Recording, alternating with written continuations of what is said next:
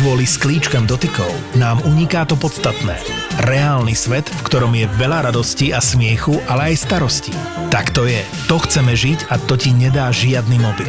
Nehovorím, že ho nemáte používať. Pokojne to robte, ale s rozumom. Možno ste sa už dávno dobre nevyspali, alebo neprešli sa po lese. Ak zmeníte svoju uhlíkovú stopu, príroda bude čistejšia a vám neunikne ten skutočný, reálny svet. Nedotýkajte sa sklíčok, ale zažite reálne dotyky.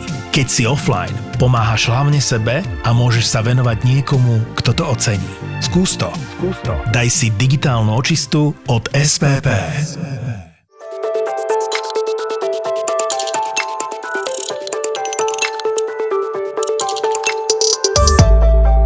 Maroš, keď dneska vystúpil z výťahu a pozdravil ma, tak povedal, že dokonalý deň a zatiaľ všetko funguje, jak má. Takže zjavne to, čo jak tvoríš, to, čo dávaš von aj na svoje social media, že to presne, že to nie je žiadny motivačný fake, ale to je proste človek, čo naozaj si ide toto, ale že bolo to tak vždy, aj 2015, keď ste rozbijali firmu, zamýšľal sa nad biznisom, že aj v tej si bol taký spokojníkos? No vieš čo, ja som podľa mňa prirodzene dosť taký, že pozitívny človek. Ne, minule mi jedna slečna povedala, že, že Maro, že ty máš konštantne tú istú náladu.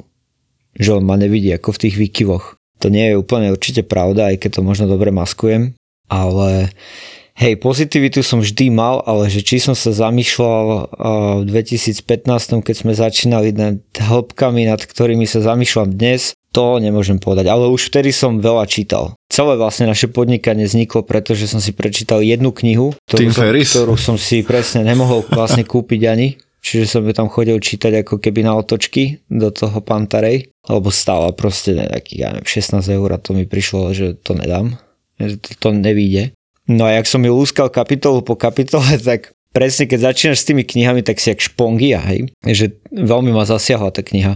Teraz už tie knihy čítam presne, jak som spomínal, cez nejaké filtre. Vtedy som nemal žiadny filter. Normálne tá kniha do mňa prenikla a stala sa akože Bibliou. Aj keď dnes odstupom času si proste poviem, že, že ten Ferris je tiež trocha akože ľúbil asi fantazírovať, lebo tam boli také veci, ktoré podľa mňa ja napísal to dobre, lebo ma to akože urobilo mi to call to action že niekde ma to posunulo, ale on, on ľúbil vlastne pekne opísať jednoduché veci. Lebo ja chápem, že, že aj ten tvoj primárny job, ak sa začali to strihanie, že to je presný opak 4-hodinového pracovného týždňa. že to sú presne chrbát odpálený a proste makáš a drtíš ľudí. No úplne, len mne sa páčil ten lifestyle, ktorý ako keby on dal a vedel som, že k tomu lifestyle musíš nejako prísť. Lebo keby si ho dal hneď tie 4 hodiny, že ako keby to je cieľ, len ja som sa zameral skôr na tú cestu. A pojmy, ktoré on tam v tej knihe spomínal, ako bola efektivita a outsourcing, alebo také, také veci, že všetky problémy do 100 dolárov, respektíve eur mi ani nehláste, že riešte ich sami. To boli pre mňa úplne také novinky, ktoré ma ale nejak eh, tak na tej ceste potom sprevádzali, že reálne som si ich zobral k srdcu.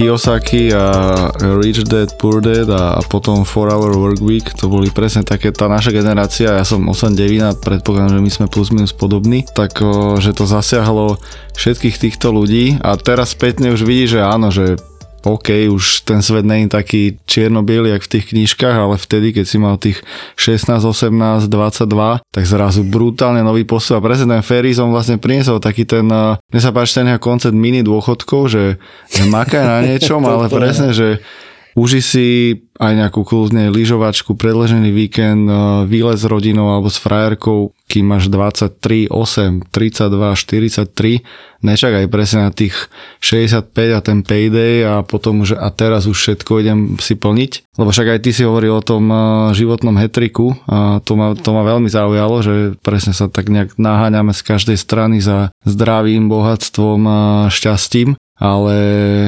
nevychádza to, keď to chceš robiť naozaj na dôchodku, že tam ti presne často to zdravie hapruje. Zase v tej mladosti, keď hovoríš, že 16 eur za knihu bolo veľa, tak asi to bohatstvo... To nebolo. Ne?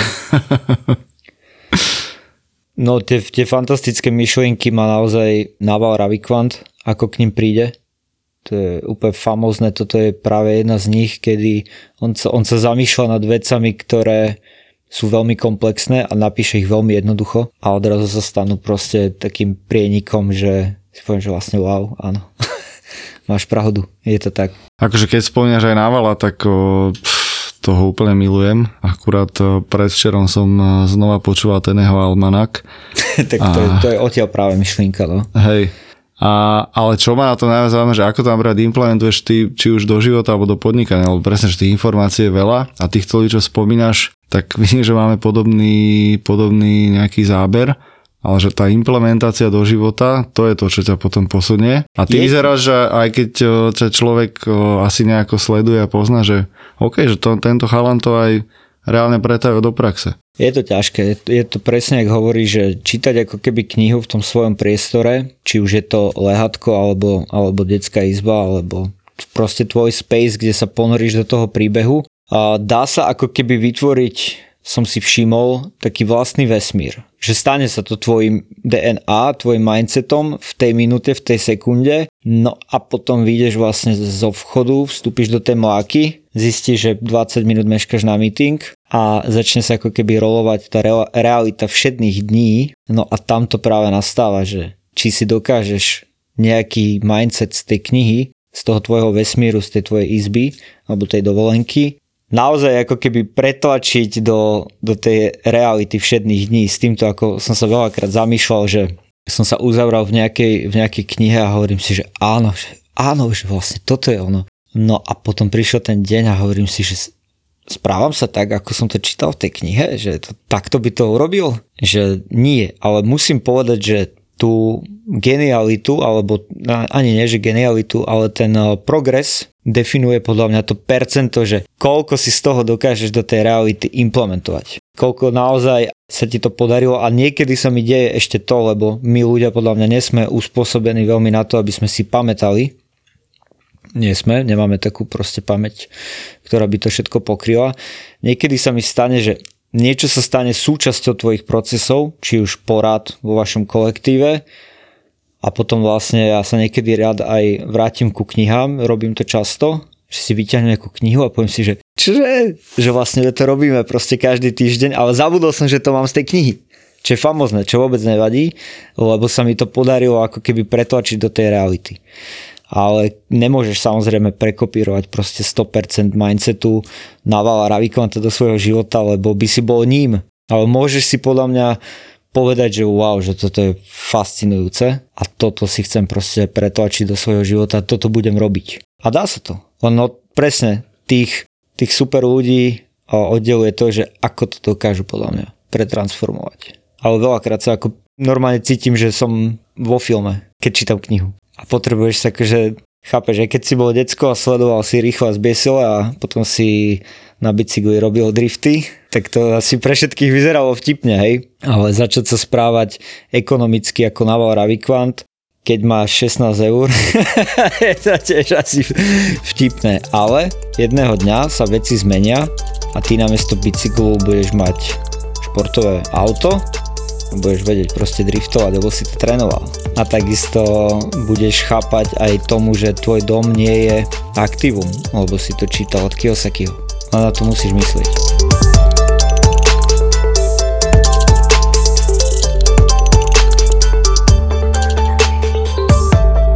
A že teraz, kde ste s vašou značkou a s celým tvojim podnikaním, že je to to, či si nakreslil?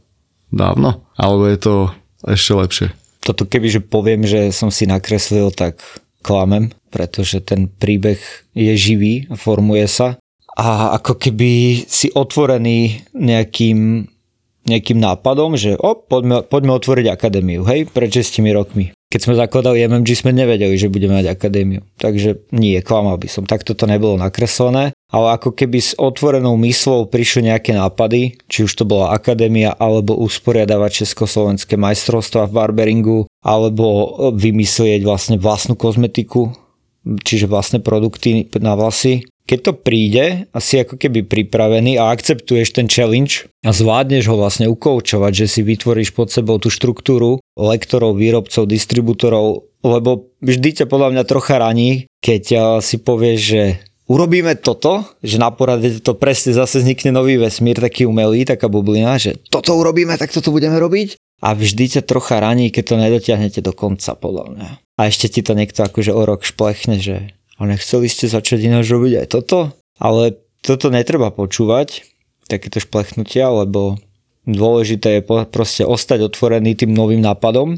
Ale keď si povieš, že ideš do toho, tak dá do toho ako keby všetko, čo máš, vystrieľať celý arzenál a zase na druhá strana mince nemať ako keby príliš veľké ego a ostávať na tej pozícii, aj keď to nefunguje. Čiže tým chcem iba povedať, že nie každý nápad je prospešný, ziskový a dobrý a od čas ho testuje, že má to prínos. Niektoré nápady sú zlé a ty musíš opustiť pozíciu. Musíš povedať, že chalani, tak jak Gorbačov, balíme fidlatka, komunizmus nefunguje. Bez toho, aby si narobil proste spúšť a zničil polku zeme gule. Takže toto je vážne umenie, opustiť pozíciu.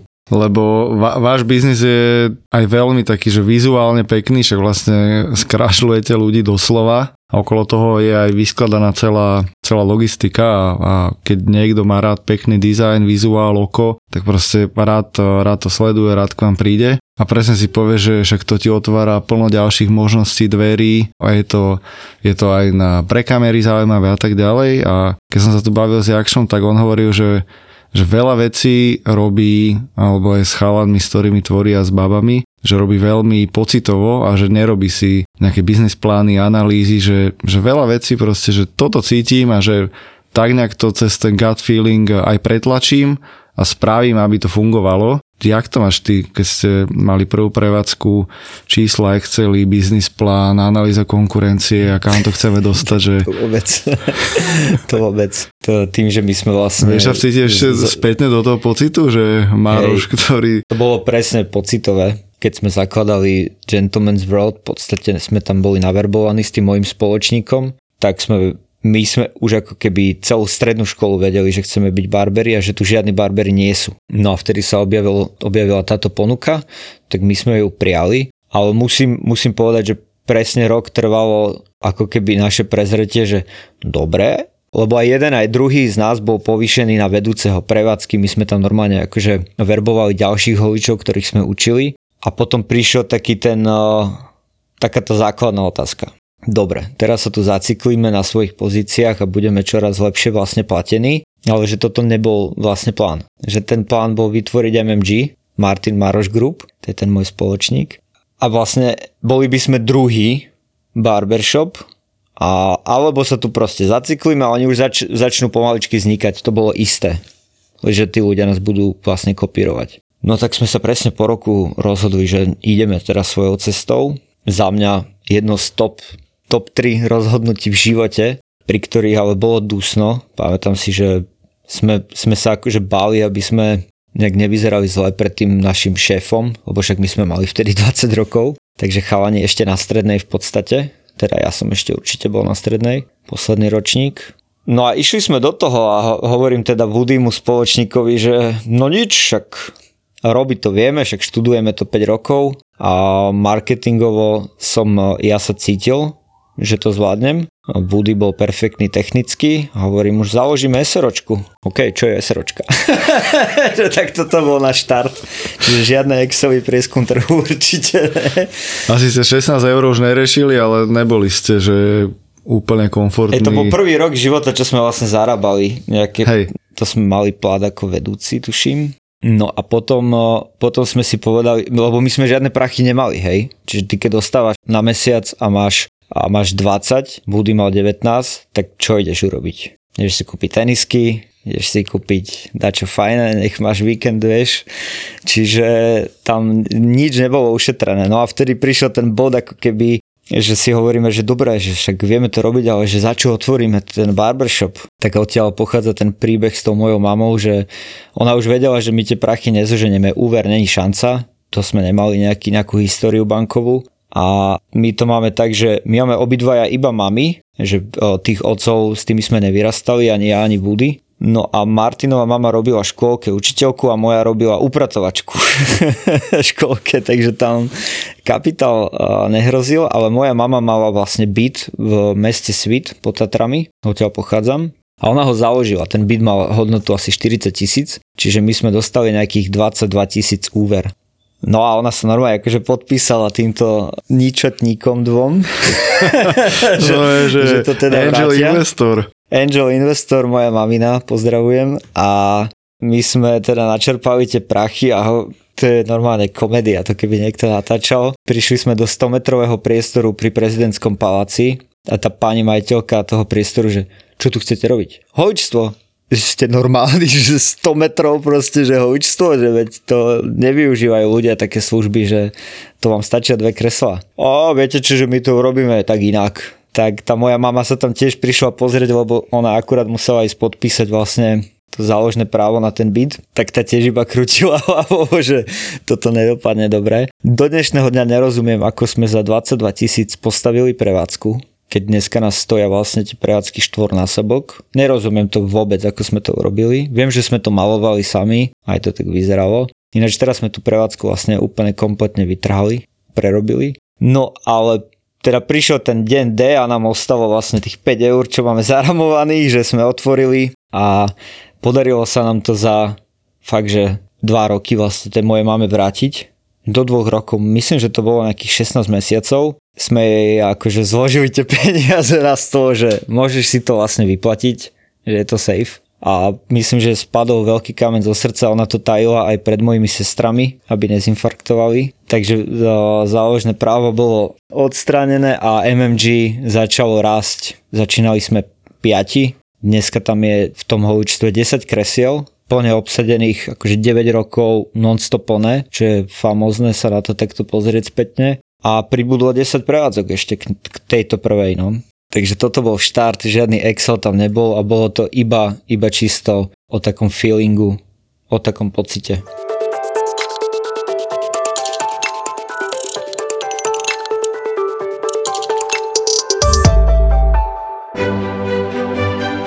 Primitívny humor do vedy a vzdelávania nepatrí a do roku 2021 to v zásade platilo.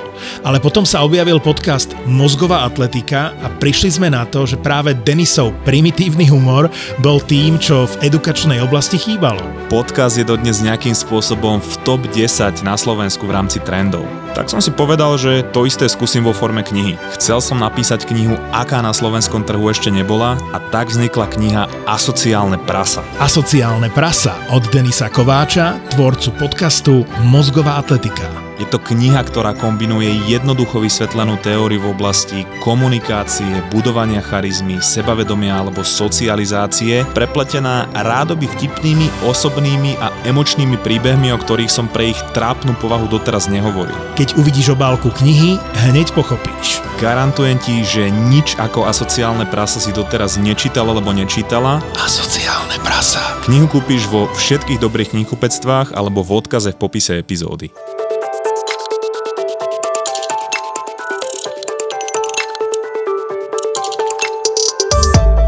A prišiel nejaký bod, keď to ste z toho, tak sa boží slovo startup, ale presne z toho nového všetkého načenia, že potrebovali to aj trošku upratať, dať štruktúru, možno nejaké zmluvy a takéto veci priniesť? Jo, toto, toto ja nazývam, že metamorfóza.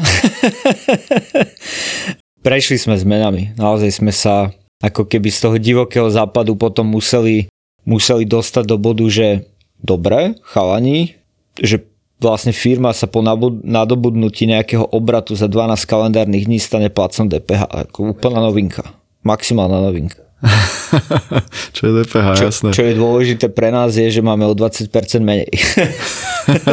a zákazník buď platí viac, alebo hej, ty si tie prachy zoberieš. No práve, že tá cena ostala rovnaká, tak potom prišli také prvé, prvé podnikateľské ako keby veci, že mus, museli sme sa nejak, mus, museli sme sa nejak vyvíjať Museli sme začať robiť štruktúru, zistili sme, že potrebujeme manažéra, že potrebujeme niekoho na social media, potrebujeme niekoho, kto nám bude spravovať účtovníctvo, a tým, že tých prevádzok vlastne pribúdalo, tak to už nebolo úplne jednoduché, lebo každá tá prevádzka mala svoju ako keby vnútornú ekonomiku a zároveň ešte fungovala štruktúra voči matke, čiže materskej prevádzke. Ja si myslím, že v takých nejakých cyklických fázach sa každé 3 roky zmenilo trocha to naše fungovanie, ale ten princíp ostal, MMG princíp ostal veľmi rovnaký a dodnes sa ho podľa mňa nikomu úplne nepodarilo prečítať, že na čom my fungujeme. My fungujeme, my sme rastli a nabrali sme v podstate tú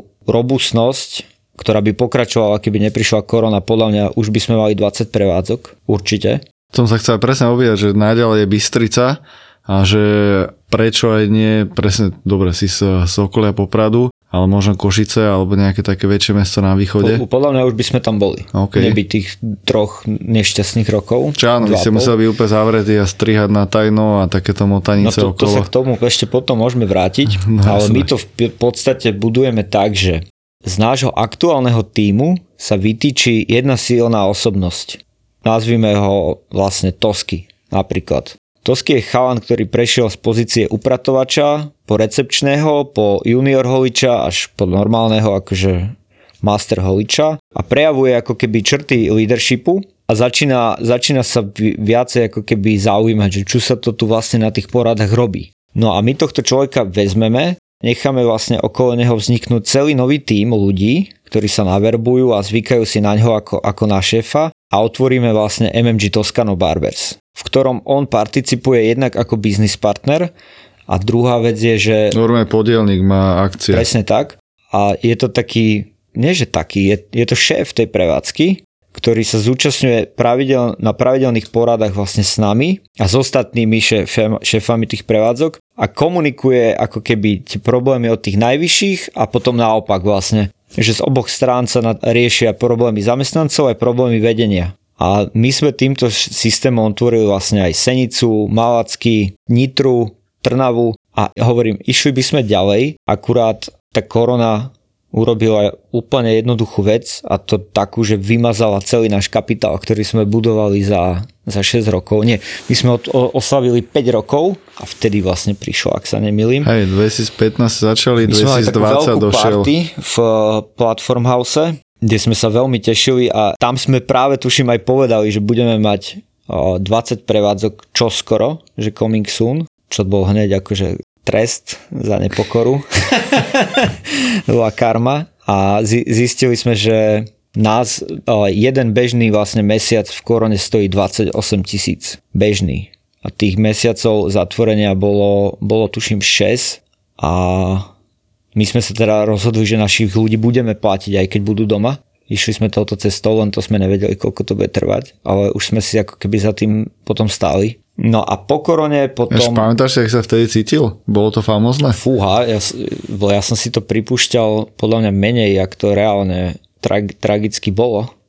No, bol tu aj o, Oko, o, futbal tour, cestovka, ktorí presne mali 700-800 tisíc obrad mesačne a išli na nulu, lebo však futbal sa nehral, ani sa nemohlo cestovať, že to bolo džu, vymazané a vy vlastne podobne. Vlastne, že nula, nemôžeš no. chodiť a určite my, sa... My, my máme ešte, minule som ten post, niekto mi ho poslal, my sme zavreli vlastne dva dní pred oficiálne nejakým vyhlásením štátu, že sa bude zatvárať. Že my sme zavreli vlastne predtým, ale priznám sa, že v nádeji, že to bude trvať tak dva týždne, ale netrvalo.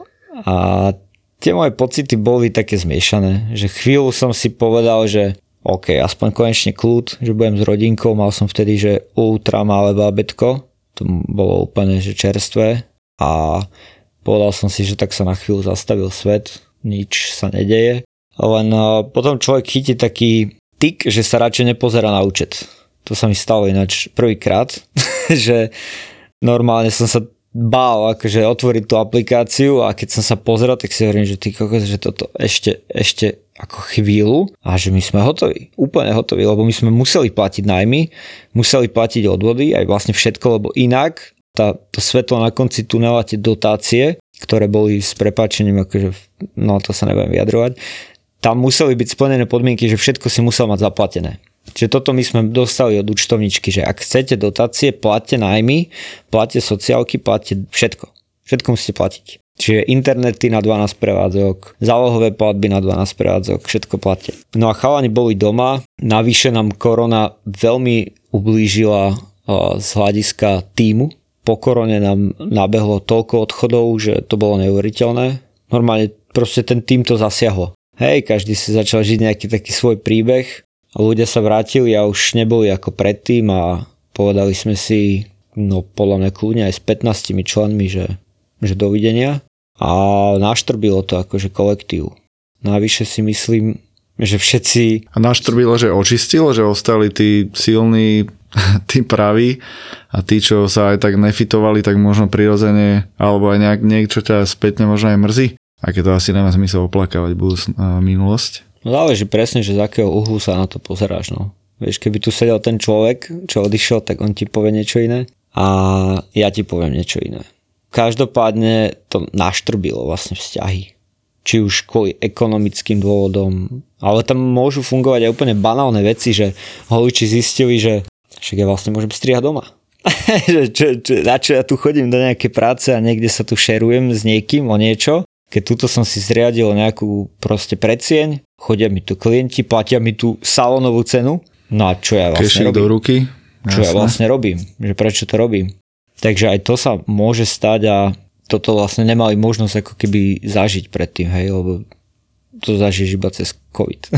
Takéto niečo. A vy vtedy ako foundry, však eh, Martin Savo alebo Woody, ste spolu ever since eh, celý život, že Pamätá si ešte, ak ste sa vy dvaja bavili o, o značke a budúcnosti, že dobre, keď to reštartuje, tak nové bomby, alebo že podržme sa, prípadne on, či tam neboli nejaké také, že fumáro, že nevládzem, proste je to moc. Tuto musím povedať, že ako dve skaly, fakt. Ako dub pri dube že tam není nikdy nejaká pochybnosť. Ani si nespomeniem na moment, kedy sme jeden druhému proste, že plakali za, za nejakú... Fakt, my sme vlastne videli, ako nám, že z účtu odteka všetko, celá rezerva, ktorú sme nadobudli. Tým, že sme veľa expand, expandovali, tak áno, neboli to milióny. Bavíme sa v 10 tisícoch a stovkách, ale vlastne, ak sme sedeli na, na, pri tej rodinke na, na tom gauči, tak sme videli, že to všetko proste zmizlo a ani raz sme nepovedali, že páne Bože, čo budeme robiť? Že vôbec si na to nepamätám. Ako fakt ostro sme boli nabudení na, na ten comeback, že keď sa to spustí, ale pamätám si, že sme si dookola opakovali, toto, som, toto je z mojej hlavy, táto metafora, že keď dostaneš bitku, tá samotná bitka trvá asi dve minúty, hej? Proste bum, bum, bum, bum, dostaneš čelo, nos, čelo, nos a ale že dávaš sa z toho dokopy tak mesiac. No a ja mu hovorím, že Martin, priprav sa, že teraz sme boli, že 6 mesiacov akože úplných, že zatvorených, že to je 6 mesiacov nula. Budeme sa z toho dávať dokopy 2 až 3 roky. Že priprav sa na to. A ten mindset, jak sme vlastne chytili, tak koľko je teraz preč COVID vlastne?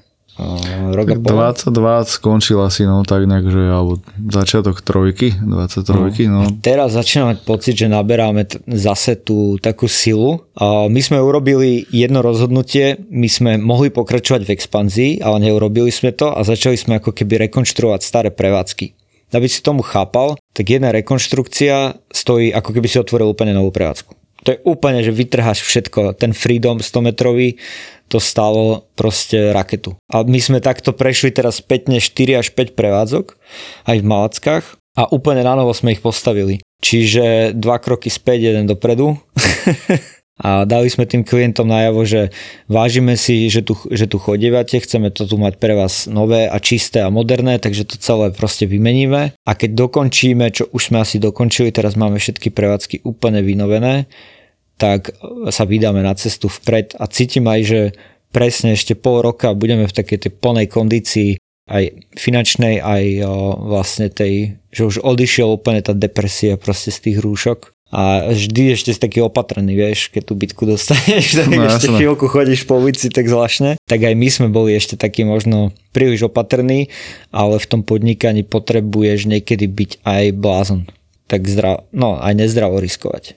No na to ešte tiemne nadviažem, lebo hej, že tí, tí foundry a tá mentalita foundera niekedy neznamená, že musíš vyslovene podnikať, ale stačí, že aj ty si zamestnaný, ale cítiš, že táto firma je moja a robíš všetko preto, aby klient, zákazník to cítil, že keď cez teba preteče, tak ty vlastne si tvár tej firmy, čo presne aj u vás, keď sa človek dojde ostrihať, tak alebo najesť, tak aj ten čašník, aj ten kuchár, aj ten barber ideálne, keď rozmýšľa, že aj toto je kúsok mojej firmy. No ale k tomu Woodymu, však ty si vlastne na začiatku povedal, že ste boli dva rozdielne skily, že ty si bol viac marketer, možno obchodník, on bol skôr ten technický človek a v podstate jak Jobs a Vozňak, že jeden bol presne, že salesák, rolačík a druhý bol ten technický človek, čo vymýšľal tie Apple a všetky tieto veci, takže mali ste v podstate rozdielný skill, na základe čoho s tými ľuďmi pracuješ a vyberáš si ich, lebo presne, že ten biznis je hlavne o ľuďoch a ten váš úplne o ľuďoch.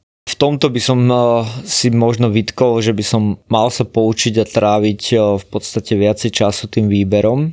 Priznám sa, že veľakrát som v živote taký open door, že chceš robiť, poď vyskúšať, ukáž čo vieš, nejak sa to akože zamotá, totálna zrada, úplný idiot odíde, vieš, že a zbytočne si vlastne spôsobujem takéto nejaké zádrhely. Keby som dal možno nejaké prvé indikácie toho človeka, že sú také indikácie ináč. Spätne si ich potom vždy poviem. Vždy si ich poviem, že ty koks. Vieš, keď niekto príde na pracovný pohovor a v prvej 10 minútov, keď sa spoznávate, začne nakladať na svojho šéfa a riešiť proste platové podmienky, ktoré by mali fakt dostať nejakou asi ich vecou internou. A ty si povieš, že no a polutuješ. A potom si vlastne uvedomíš o dva roky, že ten človek ti v podstate spôsobuje toto isté, že kýdá vlastne na, na tvoju osobu. A len si všimneš ten detail, že to má úplne akože vymyslené a pomílené v hlave to ti mohol rozprávať aj o tom predošlom a veľakrát som radšej mal urobiť to, že možno zavolať tomu, tomu šéfovi zistiť teda aj druhý nejaký pohľad. Po prípade sa s človekom, ktorý na prvom stretnutí vlastne ohovára, hádže špinu na niekoho, ani nebaví možno. A predísť tomu celému. To chcem povedať, že v tomto som e, dosť mal otvorené dvere pre všetkých. Martin tento má akože také, že tomu keď niekto nesadne, tak ťažko to potom akože zmení. No niekedy, niekedy by som sa mal tým zamýšľať vlastne viac. Ťahajú to spolu už pekne dlho. Gabo, ináč my teraz nebudeme vedieť dosť v rozhovore, že či sa s nami rozprávaš, alebo na čo kričíš. Keby si rozprával ako človek. Týmto dvom môžeme smelo hovoriť slovenské podcastové legendy. Dobre, začneme. 3, 2, 1, 0. Ty máš taký nízky energetický príjem, že ty nesmieš mať energetický výdaj. Nie, nie si unavený? Ešte viac Luživčáka nájdeš v slovenskej podcastovej aplikácii Toldo. Lásky a pásky, čaute. Vítajte pri ďalšej epizóde Luživčák podcastu. Čakajú na teba bonusové videá a extra content od Gaba Živčáka a Kuba Lužinu. Hamba, no. Prepačte. Aj keď Musím- niekedy nie. Všeobecne musím... Skoro nikdy vlastne. Teraz ja keď nad tým rozmýšľam, ja ho nechcem ani pochváliť. Vlastne. Aj Luživčák je Toldo. Tá je iba, že oh, baby. Ako inak.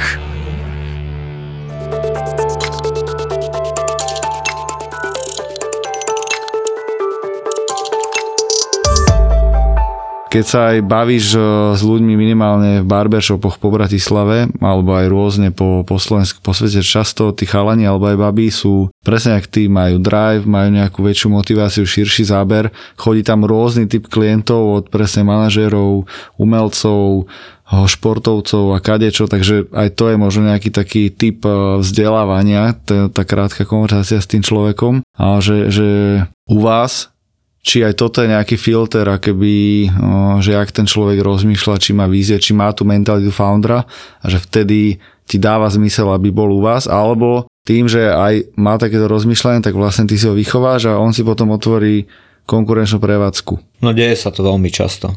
A nie je ako keby v nikoho kompetencii tomu zabrániť.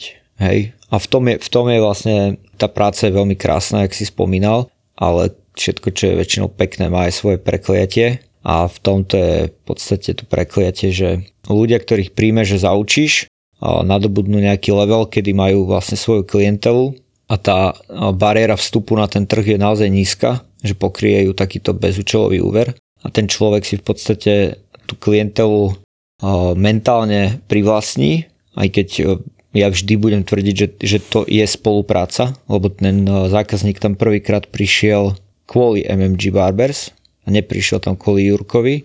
Tomu Jurkovi MMG Barbers dalo ako keby tú možnosť v tom priestore pod tou značkou a s tými skúsenostiami sa starať o toho zákazníka a on si na neho zvykol a to sa ti vlastne stane osudným, že ten vzťah medzi klientom a barberom prerastie do, do priateľstva a ten Jurko vlastne zahlasí, že mení iba svoju lokalitu, otvára si niečo svoje a ten zákazník ako keby prirodzene nemá tendenciu, alebo takto, nejaké percento sa určite vždy vráti do MMG. Tí, tí ľudia sú tam dodnes a oni jednoducho vždy povedia, že oni obdivujú MMG a chodia tam do MMG. To je ako klobúk dole, lebo to je menšina, ale veľa ľudí je jednoducho zvyknutých po tých rokoch, to sa bavíme, že 4 roky chodíš k tomu Jurkovi na svojho barbera a je to preňho, je to preňho len kozmetická ako keby zmena lokácie.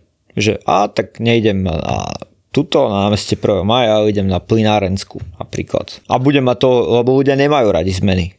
Hej, to psychologicky akože dané, že my nemáme radi zmeny, čiže oni už si potom neuvedomujú, tí zákazníci, im to je v podstate jedno, oni, oni chcú byť ostrihaní a nemajú radi zmeny, to sú dva, dve, dva atributy, ktoré sledujú. Pracuješ s tým nejak ako podnikateľ a majiteľ firmy, lebo však áno, že takto je, že sami máte akadémie, čiže vy vychovávate v podstate aj konkurenciu a to je v podstate taký ten, eh, ten frontier, ten líder, že sa toho vlastne nebojí, lebo vie, že robí aj tak stále o krok vpred robotu a v podstate mi to nevadí. Že to, to je ináč obdivuhodné, že tá, vlastne... Tá akadémia presne vznikla s týmto mindsetom, jak hovoríš, že tá konkurencia raz bude, ale vyzerá to zatiaľ katastrofálne Takže poďme k tomu priložiť e, ruku, nech strihajú tí ľudia aspoň dobre a poďme na tom aj zarobiť. Takže akadémia vznikla na týchto myšlienkových pochodoch. No a vlastne ešte keď sa vrátim, tak ten klient, e, on si neuvedomuje, že on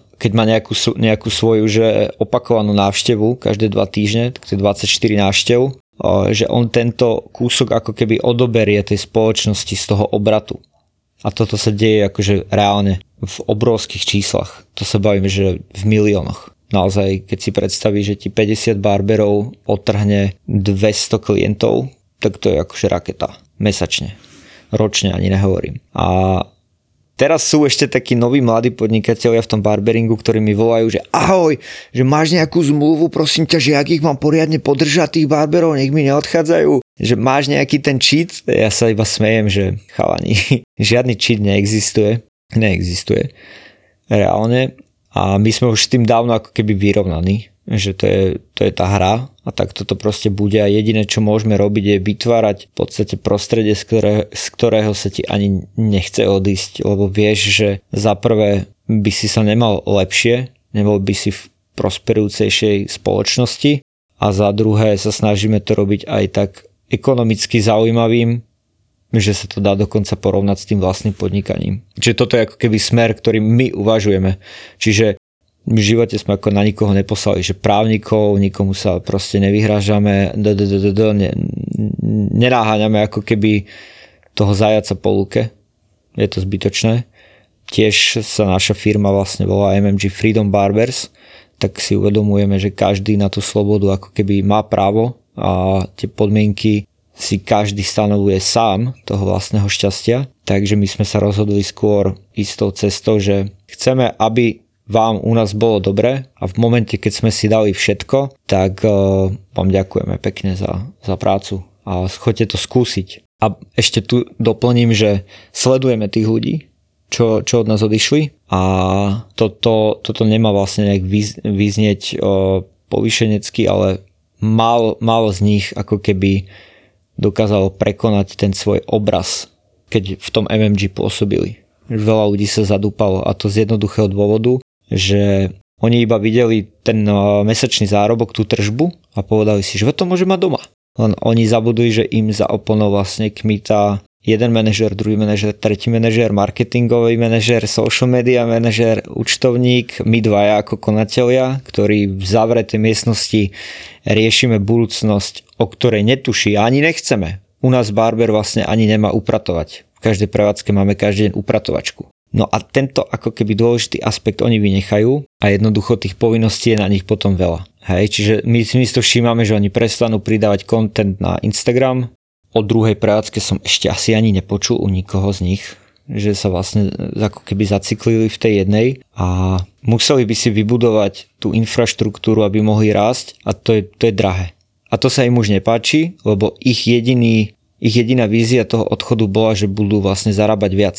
Takže to je proti ich logike investovať do niečoho tak, aby mali proste menej a tým pádom vlastne stagnujú a je ich, je ich naozaj pár, ktorí sú možno len traja ktorí naozaj dokazujú nejaké výsledky, že dokázali si vyskladať vlastný tím, prosperujú, majú super recenzie, ale väčšina tých ľudí, že na dobro zmizla podľa mňa z toho trhu, akože prestali žiariť takto. By som a ich ego je asi veľké, aby sa vrátili a povedali, že Maroš, ja rád budem pokračovať tom, čo sme kedysi vybudovali.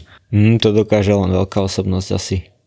Prísť a povedať, že ako skúsil som to, ale bolo mi tu s vami super a nejak som vás nezradil, len som si to chcel vyskúšať. Ešte tomu to je presne super kniha, čo o, možno väčšina pozná, ale 100 Dollar Startup. No ale opisuje tam presne cestu jednej o, pekárky, cukrárky, ktorá si hovorila, že však toto môžem robiť aj ja sama a zrazu zistila, že o pečení koláčov a cheesecakeov vie všetko, ale o riadení firmy, hajrovaní ľudí, plánovaní, platení odvodov, nájmov a stratégii a predají nevie nič a vlastne si vytvorila svoje vlastné väzenie a zaciklila sa v tom, takže presne ľudia často možno čo sa živia aj takto, že však to môžem robiť aj celé ja sám, keď som nejaký... Je to tak. Je to, tak, je to trap, úplne by som to povedal, že je to trap a ešte málo kto z našich ľudí si uvedomuje, že my s Martinom odjak živa, ja vlastne od 8. triedy na základke milujem túto prácu, že je to pre mňa relax a doslova meditácia a ja som ju kvôli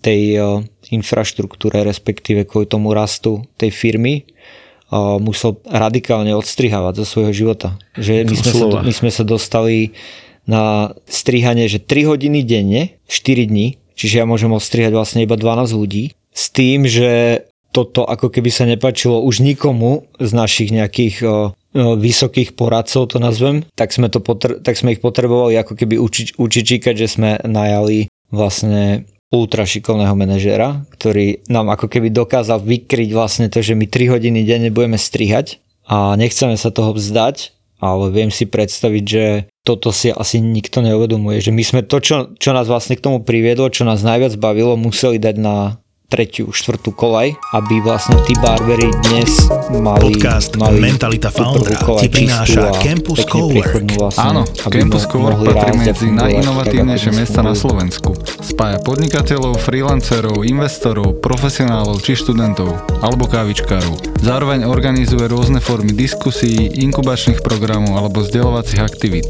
Ja osobne som ich veľký fanúšik a som rád, že na Slovensku máme takéto miesta na podporu kreatívnych a podnikavých ľudí. Najvyššie, ak máš chuť, ozvi sa mi, alebo ma prídi pozrieť na kavičku a môžeme nájsť spôsoby, ako môžeš z campusu pracovať aj ty. OK? A teraz späť nášmu hostovi. Počúvaš podcast Mentalita Foundera, ktorý ti prináša Campus Cowork.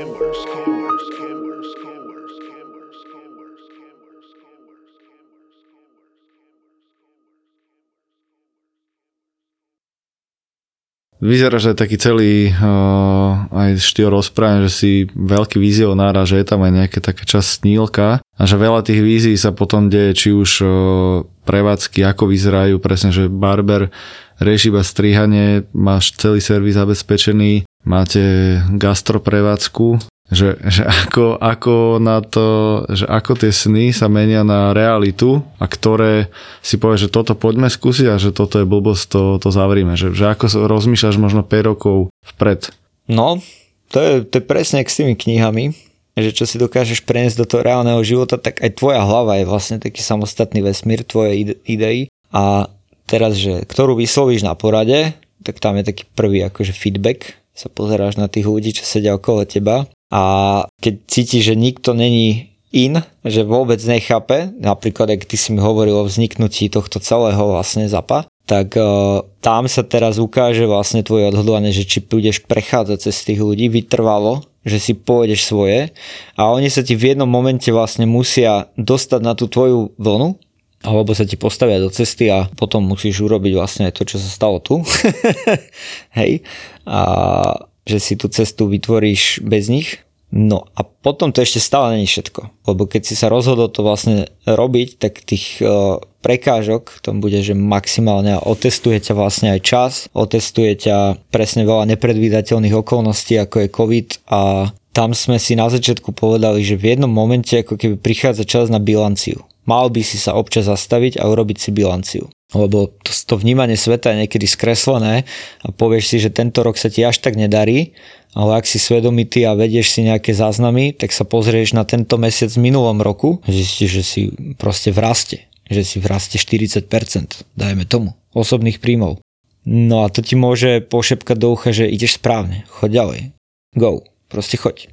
A keď sa naopak dozvieš, že sa tvoja situácia zhoršila že vlastne tvoj svet je plný problémov, ktoré pramenia presne podľa toho paretovho pravidla z tých 20% e, príčin, tak vtedy by si sa mal zamerať.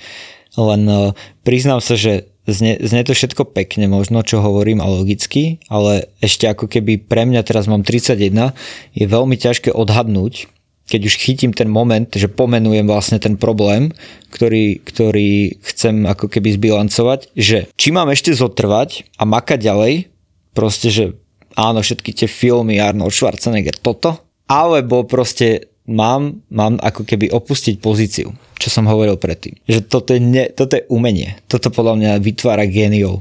Ako pracuješ s egom pri tomto? Wow, to ego musí ísť preč to ego musí ísť úplne preč, aj keď sa tam stále akože vylieza z tých kanálov a dáva ti tie chápadlo a proste, že a ostatní budú vidieť, že si zatvoril prevádzku. A vieš, a akože ale ja mám, no, myslím si, že dokážem tie kanály, kanály a tie pokopy zavrieť a pozerať sa na to čisto z hľadiska racionality. A to je obrovský problém, keďže ty sám asi vieš, že my nie sme veľmi racionálni, sme viacej emocionálni. Takže s tým, toto je podľa mňa tak ťažká úloha, že keby sa ideme baviť iba o nej, tak tu sme vlastne hodinu. Ešte presne, že ak my sme vy, vyrastali v trajboch a podstate validácia externá bola dôležitá, lebo keď ťa niekto vyhodil z kmeňa, tak si bol sám a zomrel si, čiže presne ty ju hľadáš aktuálne na Instagramoch a kade tady, čiže aj u vás no, človek si môže povedať, že koko, že tak týmto chalanom čo, už až tak sa nedarí a už, už sa netočia taký spokojný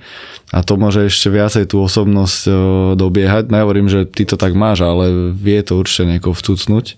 No určite, vieš, presne tu sa pozerám vlastne na tieto všetky farebné o, loga alebo buklety tých tých podcastov, tak jednotlivo teraz, keby si sa mal o jednom baviť, tom bananiku napríklad, vieš, a presne, že má to vlastne ešte potenciál. Urobili sme všetko, alebo proste dajme priestor niečomu inému, vyvetrajme.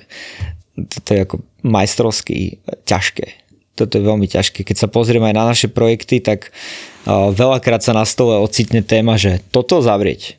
Toto zavrieť, namiesto toho urobiť toto No a ty si povieš, že preboha, že tamto mám tak rád, že to je také pekné, že to sa nám tak podarilo. Ale musíš, musíš jednoducho vedieť opustiť pozíciu, to je jedno zo základných ako keby pravidel, ktoré sa snažím mať a to ti pomôže odstraniť aj ego. Takisto jak pri tom pokrovom stole musíš odhadnúť ten moment. Možno ešte v rámci tejto filozofie taká posledná mini téma, že mladý chalán, ktorý vyzerá, že má veľmi upratané veci, kam ide, že v tomto celom, čo je pre teba aj na tej trojčlenke bohatstvo alebo peniaze? Určite moc. To je aspekt peňazí, ktorý sa mal, málo kto ako keby odváži vysloviť, ale vôbec si neuvedomujú, že to je tá najsúrovejšia pravda podľa mňa vo využívaní peňazí. To znamená, že moc ako keby urobiť niečo extrémne dobré, moc niekomu vyburcovať motiváciu, ale do takých extrémov, že to by žiadne pekné slovo nedokázalo. Nikdy. Povedať človeku jasne, koľko za to dostane, keď to urobí a ten človek proste, ak si on už do toho pretaví, že aha, tak za toto kúpim bicykel manželke, idem to urobiť, roztrám to, budem to robiť po nociach, proste to urobím. Čiže peniaze sú pre mňa iba nástroj moci. Nič viac za nimi nehľadám. Ako je využívaš tú moc? No práve, že ja tú moc využívam k tomu, aby som ten svet už, už vo svojich vrstvách, nie celý, na to tam ešte nie som, aby som mal toľko peňazí, aby som dokázal meniť svet v ponímaní vlastne planety, ale to môže robiť tiež vlastne každý, ale do, dokážem peniaz, peniazmi investovať do trhu a meniť v podstate služby v republike, kde žijem a spriemňovať tým vlastne ľuďom úplne život. Hej, že to si málo kto uvedomí, že my sme to už vlastne aj urobili, že tí barbery sú dneska všade a tí muži oveľa lepšie vyzerajú a majú lepšie sebavedomie a to sme urobili preto, lebo sme tie peniaze využili na na ten účel, že sme Dva otvárali podcasty, barberstvo. ktoré miluješ spolu Takúto moc dali. a naživo. tak to zmení hru. Fenomenálne vražedné psyché a najobľúbenejší cestovateľský podcast Choď do. V najmodernejšom klube na Slovensku Ministry of Fun Banská Bystrica. V stredu 13. decembra o 7. večer. Nenechaj si újsť najväčšiu podcastovú show v histórii ZAPO. ZAPO. Vstupenky zoženieš iba na zapotur.sk. Tešíme sa na teba.